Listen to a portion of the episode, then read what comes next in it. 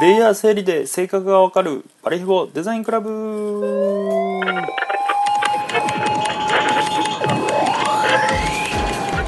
はいどうもどうも。えー、第11回、えー、ラジオ始まりました。えー、っとですね、えー、っと今週の、えー、感じはですねなかなか、えー、暑くなってきてでかといって朝は寒くてですね、えー、息子の小学1年生の息子の朝の送りを担当してるんですけども半袖で行くとすごく寒くて、えかといって長袖で行くと昼間めっちゃ暑いっていうですねもうこれ大変な状態でしかも、えみんな風邪をひいてて僕もちょっと今風邪気味なんですけども、え非常に全滅が怖いこれね家族全滅するとかなり、えやばいんでですね今予防してるんですけど、え、今日ちょっとお腹お腹痛いんですよ。えー、すみません。ちょっと途中でトイレ行ったらあの申し訳ないです、えー、でですね、えー、まあえー、そんな風情報はどうでもいいんですけど、えー、さっきの隣、えー、レイヤー整理性格がわかる、ねえーと、これデザイナーの方であればですね心当たりがあると思うんですけども、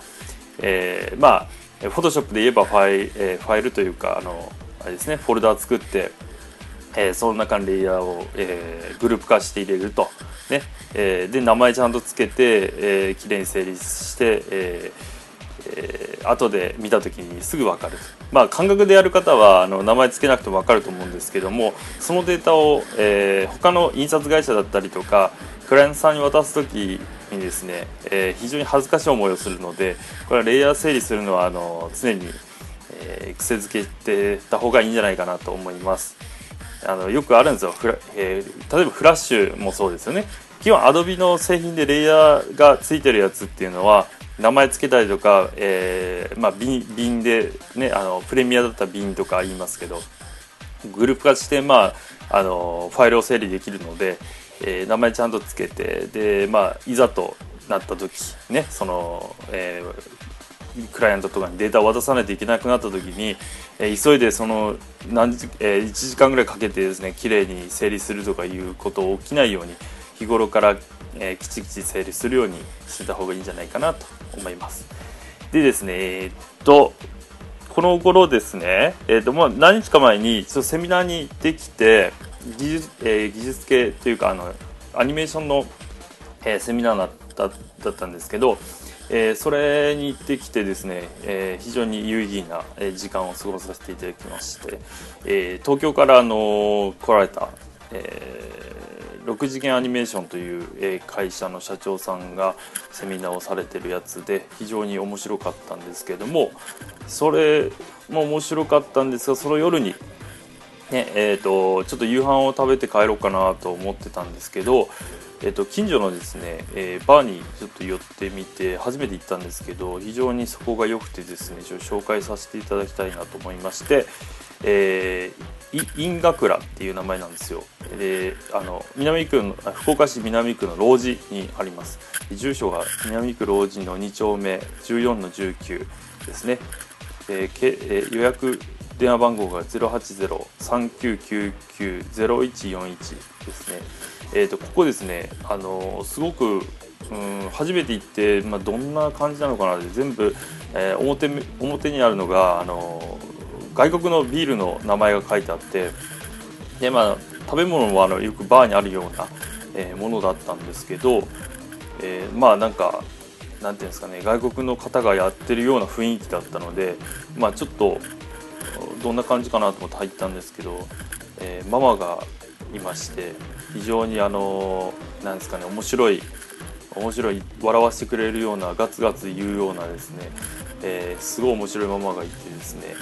でしかもあの8人席の、えー、カウンターがあるんですけどそこにぎゅうぎゅう詰めで座ってですね、えー、なぜか誕生日パーティーを祝うという初めて行ったのにですね知らん知らない方のでしかも、えー、全員近所の方っていうですね非常に面白い会でした。また行こうかなと思ってます。でまあ興味があったらちょっと、えー、なんかネットとかにあるので Facebook もややってるみたいなので、えー、興味ある方は検索してみてください、えー、ただ行って楽しかったので紹介しました。で、えーと、今日ですねちょっと時間もないのであれですね。えっ、ー、とこの前の続きですね、えー、ワードプレスの紹介をこの前したんですけども、えー、これがですね収まりきれなかったんですよ正直全然あの言いたいことは言えなかったので、えー、ちょっとまた続きをやりたいなと CMS についてだったりワードプレスについてだったりをちょっと紹介したいなと思います。え、ワードプレスの、え、創立者、え、創始者、え、の方の紹介をしたいなと。でですね、えー、この方マット、えー、マレンウィックさんっていう方なんですよ。でワードプレスを最初に作り始めた方っていうのが2人いましてそのマット・マレンウィックさんとマイク・リトルさんの2人が、えー、作ったそうですでですねこの1人の1人というか片方のマット・マレンウィックさんのインタビューっていうのがあってそれが非常に興味深いので紹介したいと思います、えー、そもそもマットさんはどうしてワードプレスを作ろうと思い立ったのですが、えー、僕が19歳の時、えー、ムーバブルタイプを使ってブログを作っていたんですが扱いにくくてずっとフラストレーションを感じていました。その後使い始めた B2 という、え、ツールも開発がストップしてしまってその不満を自分のブログに書いたところ、え、イギリスの、えー、マイク、えー、リトルさんという方が僕の記事に興味を持ってくれて B2 をベースにしたブログツールを一緒に作らないかと持ちかけてきたんです。それがワードプレスを作るきっかけ始めたきっかけでした、えー、当初から Web 標準タイプグラフィーえー、ユーザビリティの3つに重点を置いて開発してきたそうなんあしてきたのですがそれらがユーザーから評価されて次第に注目を集めるようになりました、ね。えー、ちょっと CM に入るので続きは後で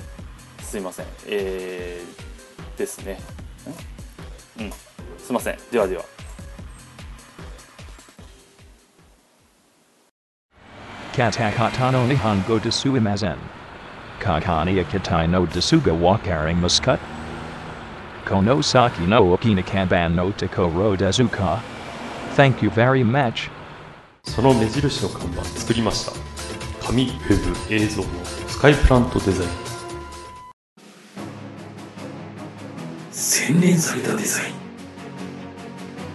常識を凌駕する企画。すべてのクリエイターよ、ここに集え。Dino deino.jp はいどうも、えー、すみません。生撮りに近いような形で録あ録音してるので、えー、変なところで切れてしまうんですよ。すいません、えー、続きいきます、えー、先ほどのインタビューの続きえーねえー、始めたきっかけはそんな感じだったと。でその次、えー、インタビューの方インタビュアーの方が、え、現在、え、アメリカをはじめとする世界各国で使われているブログツールはワードプレスが主流となりつつありますね。ワードプレスが人々に、え選ばれている理由は何だと思いますか、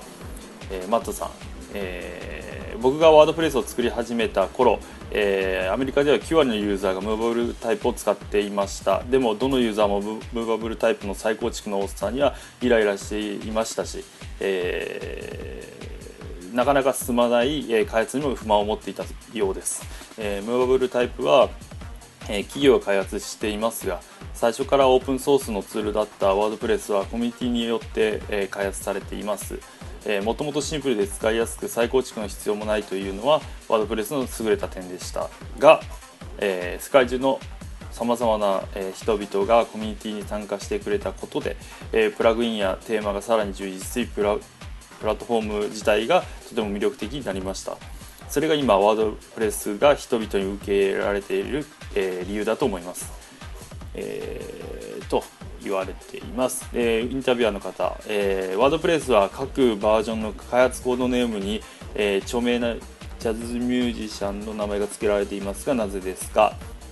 えー、マットさん、え、ジャズが好きだから、えー、僕は昔ジャズを習っていたことがあってアルトサックスを吹いていたんです。えー、ソフトウェア開発という堅苦しいイメージでつきまといますが、えー、皆さんにはそうした、え、固定概念を振り払ってもっと自由なイメージを持ってほしかったんです。ただ適当に名前を付けているわけではなくそのバージョンの特徴を表すのにふさわしいミュージシャンは誰かと考えながら決めています。例えば全バージョンの2.7は革新的な変更点が多かったのでジャズに革新をもたらしたえージョン・コルトレンかな、えーを思って名付けましたと。中略、えーですね。えっ、とですねすみません。これ出典がですね山本、えー高木さんのワードプレス創始者、えーマット、えーなんだっけ？マット・マレンウィック、えーマット・マレンウィック氏インタビューですね、えーこれがあの毎日コミュニケーションズウェブデザイニングの2009年7月号に、えー掲載されています、えーすいません。長くなりましたがそういった方がうん、作られたと。まあ、あのこれをきっかけにですね、えっと、こんこんだけまあ普及したんですから、えー非常に感謝しなければならない。あとはその、えープラグインを作っていらっしゃる方がですねほぼ無償でやってる方もいらっしゃいますので、えー非常に感謝しなければならないなと痛感した次第です。で、えっと、必須プラグイン、えっと、が僕的に結構あるんですよね。でワードプレスを使う時に絶対入れないといけないと思うものを紹介したいなと思います。えっ、と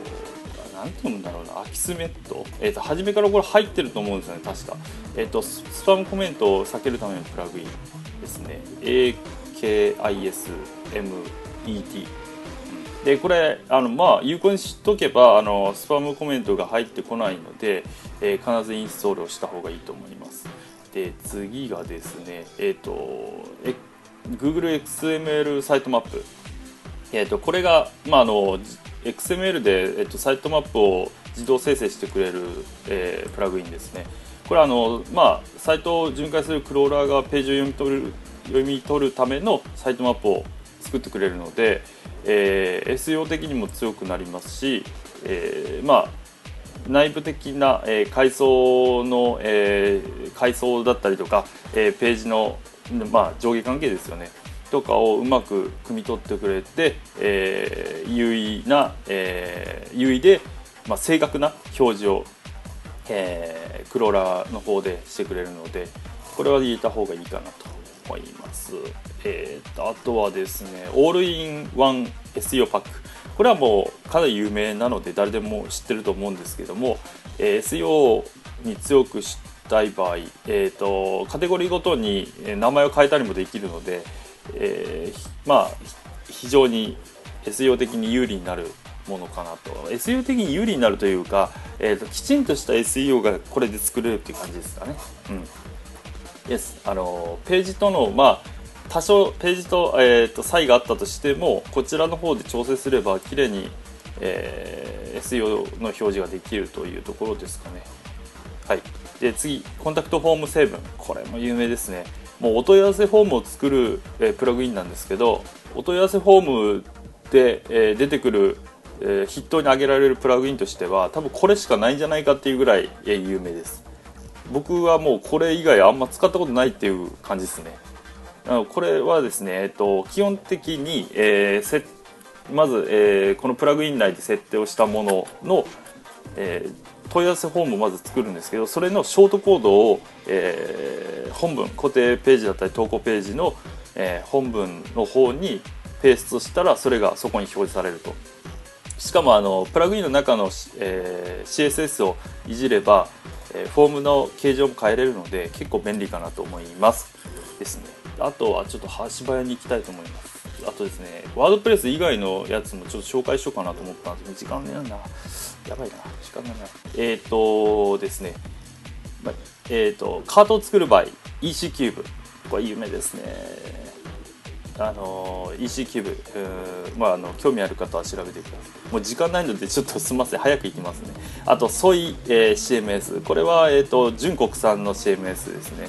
えーこれもかなり、えーまあ、有名で本も結構出てますね。あとですね僕が一番、えー、と面白いなと思ったのがオープン P ネ。えーこれ、えー、と mixi のようなサービスをオープンソースで、え運営したい場合これがいいと思います。これすごいです。インストールすると本当にあのインターフェースがもう mixi みたいなもうまんまのやつが出来上がって自分の SNS が作れると、えー非常に便利ですね、うん、管理画面もあの綺麗にできてますのでこれもよく、えー使われる使われるというか使いやすいかなと。